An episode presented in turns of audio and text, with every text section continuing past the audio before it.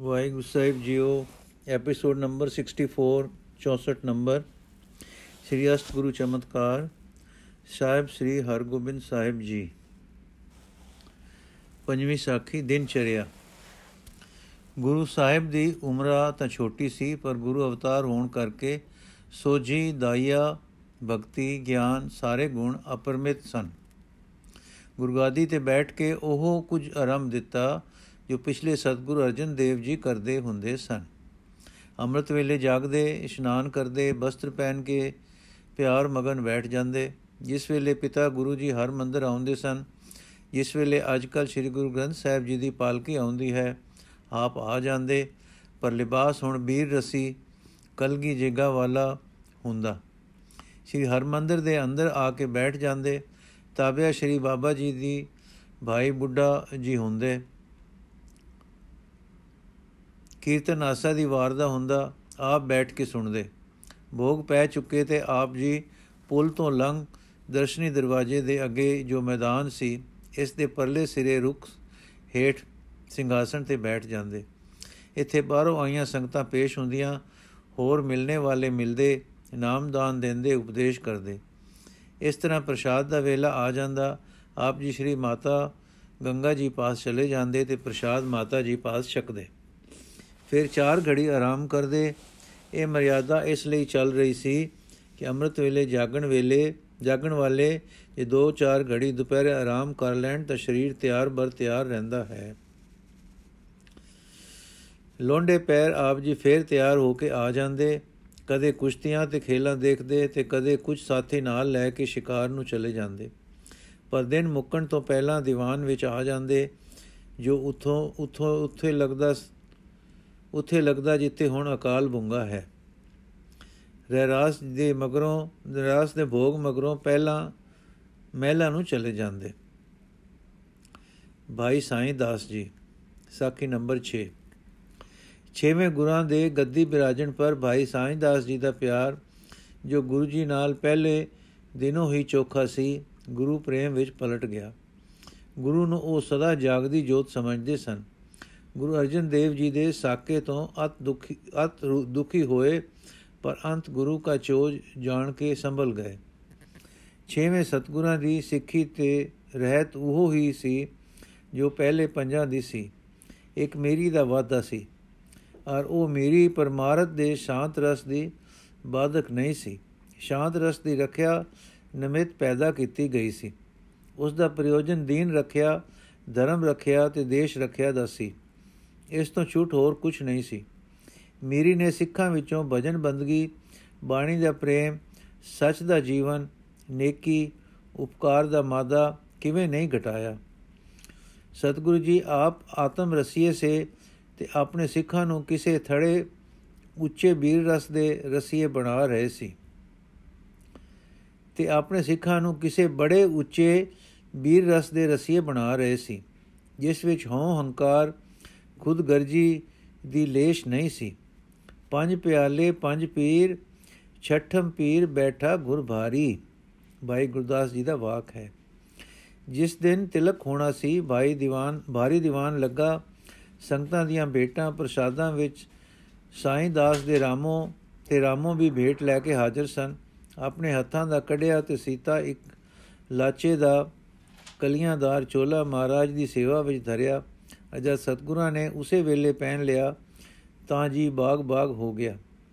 ਅਜੇ ਇੱਥੇ ਹੀ ਸਨ ਕਿ ਇੱਕ ਦਿਨ ਰਾਤ ਨੂੰ ਗੁਰੂ ਸਾਹਿਬਾਂ ਨੇ ਸਾਈਂ ਦਾਸ ਨੂੰ ਯਾਦ ਕੀਤਾ, ਪਰ ਸਾਈਂ ਦਾਸ ਨਾ ਲੱਭਿਆ।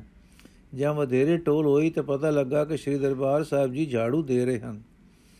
ਜਾਂ ਦੋ ਕੁ ਦਿਨ ਮਗਰੋਂ ਫਿਰ ਰਾਤ ਨੂੰ ਗੁਰੂ ਜੀ ਨੇ ਦਾਸ ਨੂੰ ਭੇਜਿਆ, ਤਾਂ ਪਤਾ ਲੱਗਾ ਕਿ ਸਰੋਵਰ ਦੇ ਕਿਨਾਰੇ ਬੈਠੇ ਪ੍ਰੇਮ ਦੇ ਸ਼ਬਦ ਪੜ੍ਹਦੇ ਤੇ ਵਿਰਾਗ ਕਰ ਰਹੇ ਹਨ।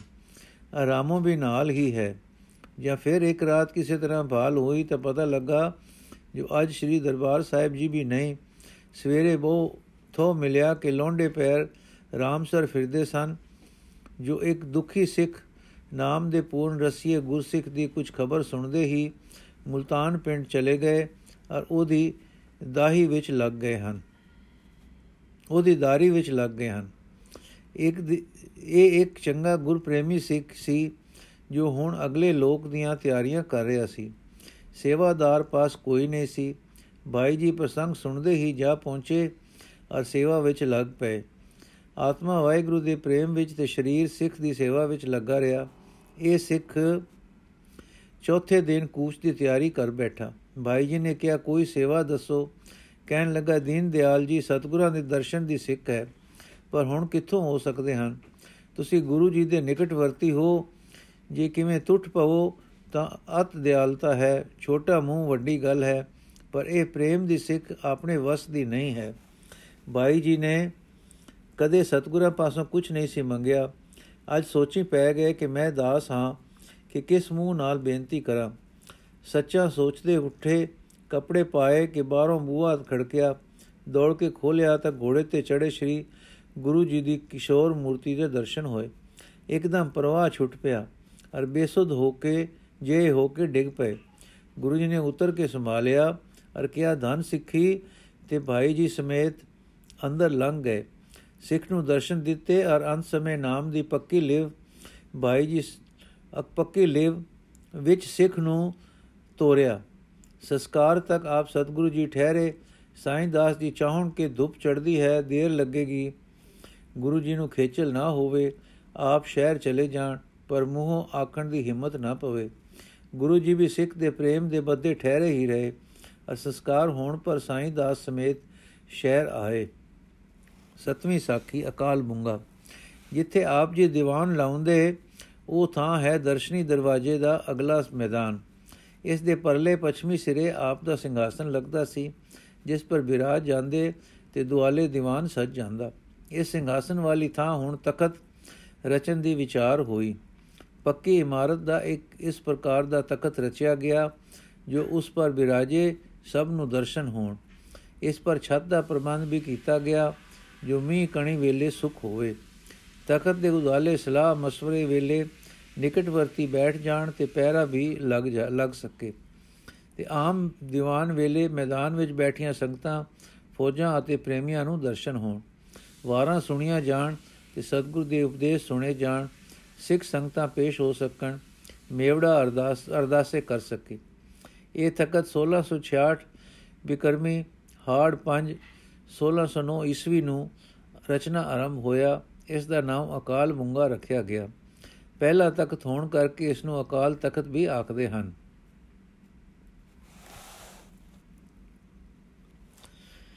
ਅਠਵੀਂ ਸਾਖੀ ਸਦਰ ਪੂਰੀ ਹੋਈ। ਸਿੱਖ ਤਾਂ ਚੜਦੇ ਤੋਂ ਚੜਦੇ ਰਹਿਣੀ ਰਹਿਣੀ, ਬਹਿਣੀ ਤੇ ਸੂਰਮੇ ਗੁਰੂ ਕੇ ਦੁਆਰੇ ਸੇ।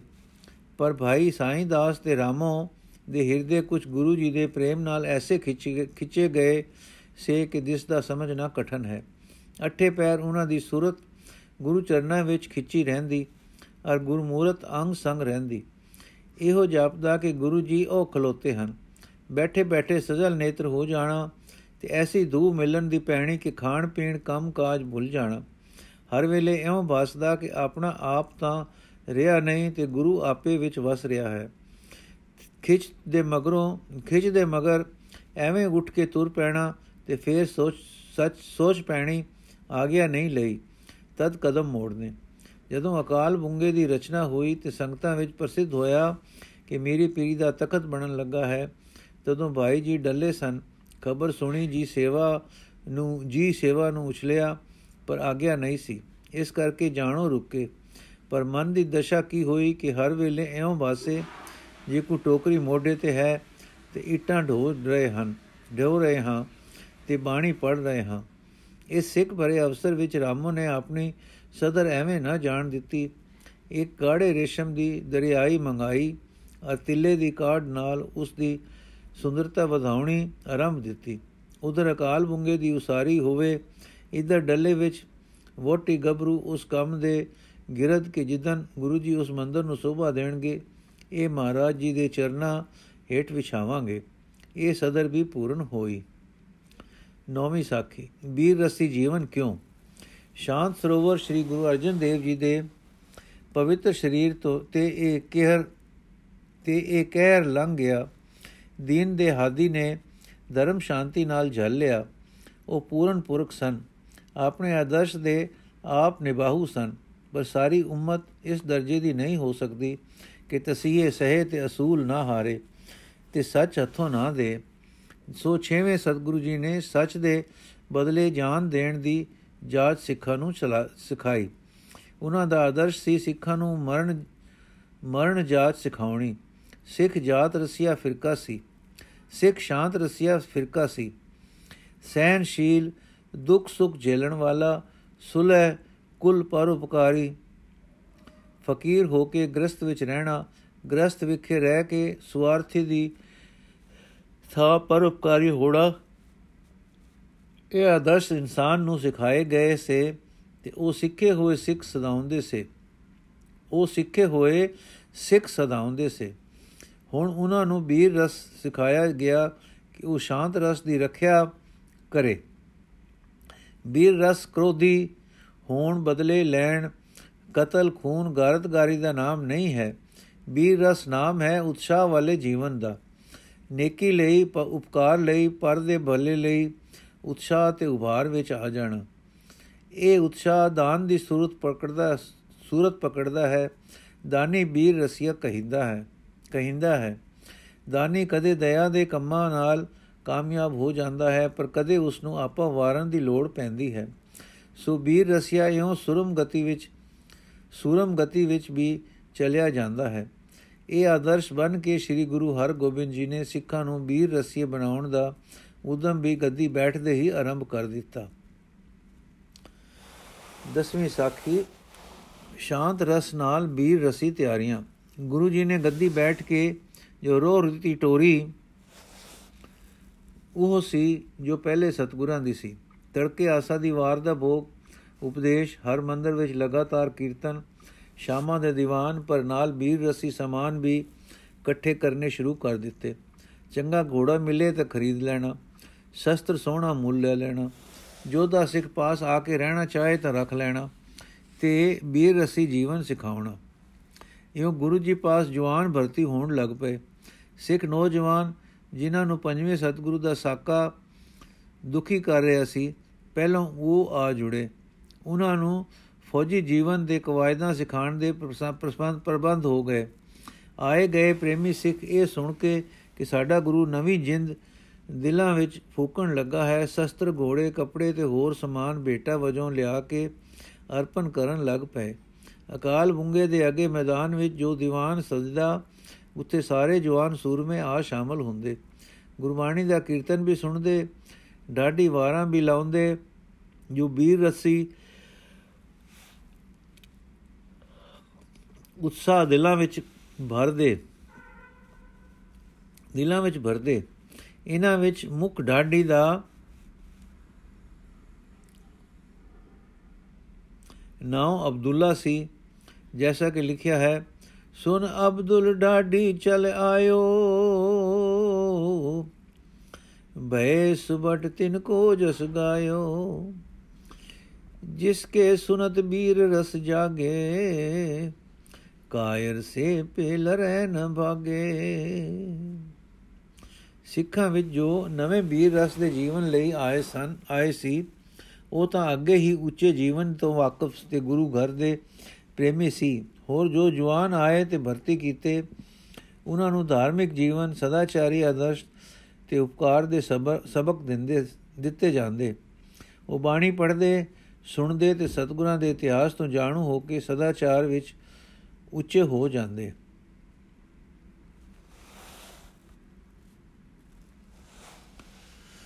11ਵੀਂ ਸਾਖੀ ਮੀਰੀ ਪੀਰੀ। ਸ੍ਰੀ ਗੁਰੂ ਜੀ ਧਰਮ ਪ੍ਰਚਾਰ ਤੇ ਵੀਰ ਰਸੀ ਜੀਵਨ ਦੋਏ ਪਹਿਲੂ ਬ ਪਹਿਲੂ ਬਣਾ ਰਹੇ ਸਨ। ਅੰਮ੍ਰਿਤ ਵੇਲੇ ਤੇ ਦਿਨ ਚੜੇ ਧਰਮ ਪ੍ਰਚਾਰ ਹੁੰਦਾ, ਦਿਨ ਢਲੇ ਵੀਰ ਰਸੀ ਰੰਗ ਬਜਦੇ ਯਥਾ ਕਰੈ ਅਖੇਰ ਬ੍ਰਿਤ ਕੀ ਲੀਲਾ, ਧਰੈ ਸ਼ਾਸਤਰ ਕਰ ਅੰਗ ਛਬੀਲਾ। ਆਏ ਅਕਾਲ ਤਖਤ ਪਰ ਸੋ ਹੈ ਲਗੈ ਦੀਵਾਨ ਪਿਖੈ ਮਨ ਮੋਹੈ। ਸੁੰਦਰ ਚੌਕੀ ਸ਼ਬਦ ਸੁਨੰਤੇ ਸੰਗਤ ਆਪ ਰੂਪ ਦਰਸ਼ਨ ਸੰਗਤ ਆਏ ਰੂਪ ਦਰਸ਼ਨ ਤੇ ਬਹੁਰ ਜਾਏ ਨਿਜ ਮਹਿਲ ਮਝਾਰਾ ਅਨੇਕ ਸਵਾਦ ਕੇ ਅਚੈ ਆਹਾਰਾ ਜਾਮ ਗਏ ਜਾ ਮਨ ਸੁਪਤਾਵੇਂ ਰਹਿ ਜਾਮ ਉਠ ਸੱਚ ਨਹਾਵੇਂ ਉਠ ਸੋਚ ਨਹਾਵੇਂ ਇਸ ਬਿਦ ਕਰ ਹੈ ਨਿਤ ਬਿਵਹਾਰੂ ਦਿਨ ਪ੍ਰਤ ਬਲੀ ਹੋਤ ਦੁਤ ਚਾਰੂ ਇਸ ਪ੍ਰਕਾਰ ਪ੍ਰਚਾਰ ਹੁੰਦਾ ਗਿਆ। ਘੋੜੇ, ਸ਼ਸਤਰ ਆਦਿ ਕੁਝ ਬਾਹਰੋਂ ਸੰਗਤਾਂ ਵੱਲੋਂ ਆਉਣ ਲੱਗ ਪਏ ਕੁਝ ਖਰੀਦੇ ਜਾਣ ਲੱਗ ਪਏ। ਜੋ ਦੇ ਕੋਈ ਕੋਈ ਸਿੱਖ ਆ ਗਏ, ਕੋਈ ਨੌਕਰ ਰੱਖੇ। ਇੱਕ ਗਬਰੂ ਤਰੇ ਚਾਰ ਇੱਕ ਵੇਰ ਕਈ ਸੌ ਇਕੱਠੇ ਆ ਗਏ ਆ ਗਏ। ਫਿਰ ਇੱਕ ਵੇਰ ਮਾਝੇ ਮਾਲਵੇ ਵਿੱਚੋਂ 20 25 ਦੀ ਉਮਰਾਂ ਦੇ ਗਬਰੂ ਤਰੇ 400 ਆ ਗਏ। ਸਾਰੇ ਰੱਖ ਲਏ। ਕਵੀ ਜੀ ਲਿਖਦੇ ਹਨ ਜਿਨ ਕੋ ਤੁਰਕ ਗਵਾਰ ਕਹੰਤੇ, ਨਾਹਨ ਚਾਕਰੀ ਹੋ ਥੇਤ ਰਖੰਤੇ, ਸਭ ਸਤ ਗੁਰ ਸੋ ਰਾਖਨ ਕਰੈ। ਬਸਤਰ ਸ਼ਸਤਰ ਦੇ ਸੁਭਤਾ ਧਰੇ। ਫਿਰ ਇਹਨਾਂ ਲਈ ਘੋੜਿਆਂ ਦੇ ਪ੍ਰਬੰਧ ਹੋਏ। ਜੰਗੀ ਵਿਦਿਆ ਲਈ ਇੱਕ ਕਵਾਇਦ ਬਣਾਈ, ਜੋ ਦੇਣ ਲਈ ਪਹਿਲੋਂ ਸਿਖਾਏ ਹੋਏ ਜਵਾਨ ਥਾਪੇ।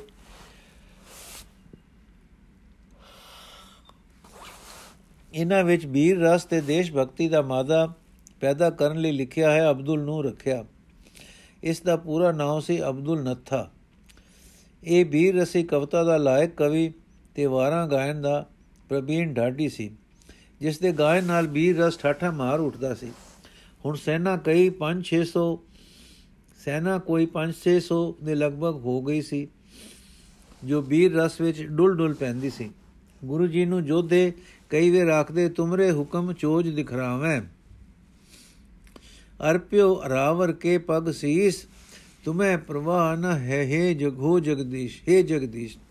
ਦੋਏ ਲੋਕਨ ਕੀ ਚੈ ਕਲਿਆਣ, ਪਰੇ ਸਰਨ ਰਾਵਰ ਕੀ ਆਨ ਇਮ ਬਿਦ ਬਹੁਤ ਬੀਰ ਰਸ ਵਧੇ, ਆਯੁਧ ਵਿਦਿਆ ਕੋ ਨਿਤ ਸਦੇ। ਜੋਧਾ ਬ੍ਰਿੰਦ ਬਿਲੰਦ ਆਨੰਦਤ ਗੁਰਮੁਖ ਬੰਦ ਬੰਦ ਕਰ ਬੰਦਤ। ਸਰਬ ਦਰਬ ਕੇ ਲੈ ਸਦਨ ਪੁਚਾਵੇਂ ਭੋਜਨ ਦੇਗ ਬਿਖੈ ਨਿਤ ਪਾਵੇਂ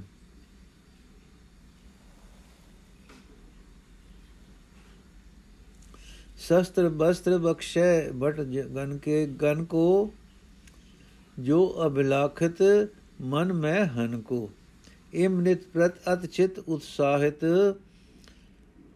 चमू सहत ਗੁਰ ਕਾ ਨਨ ਹਾਰਾ ਹਿਤ ਗਾਹਿਤ।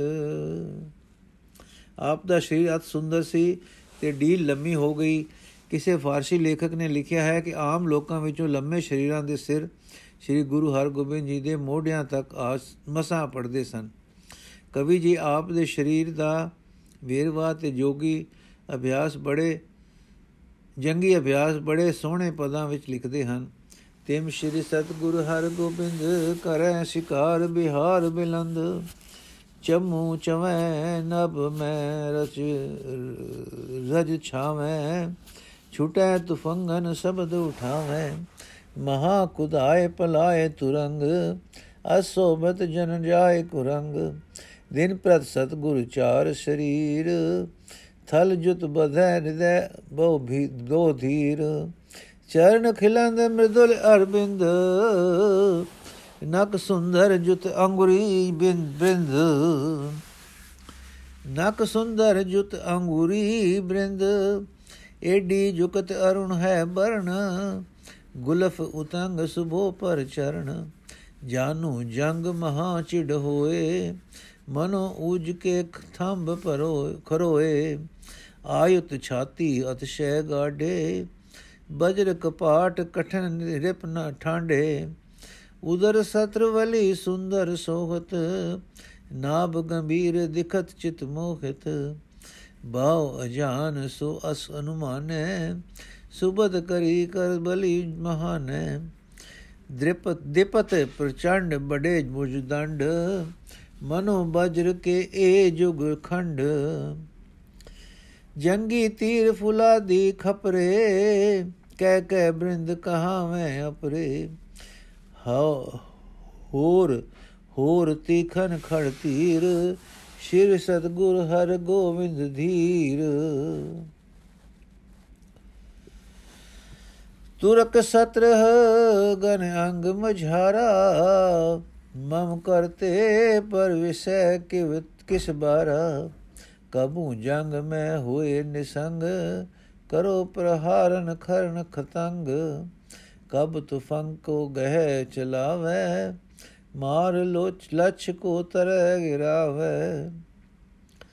ਮੁੰਗਰੀ ਗਾਏ ਭਾਰੀ ਕੋ ਫੇਰੈ, ਅਨਿਕ ਵਾਰ ਬਾਹਨ ਤੇ ਪ੍ਰੇਰੈ।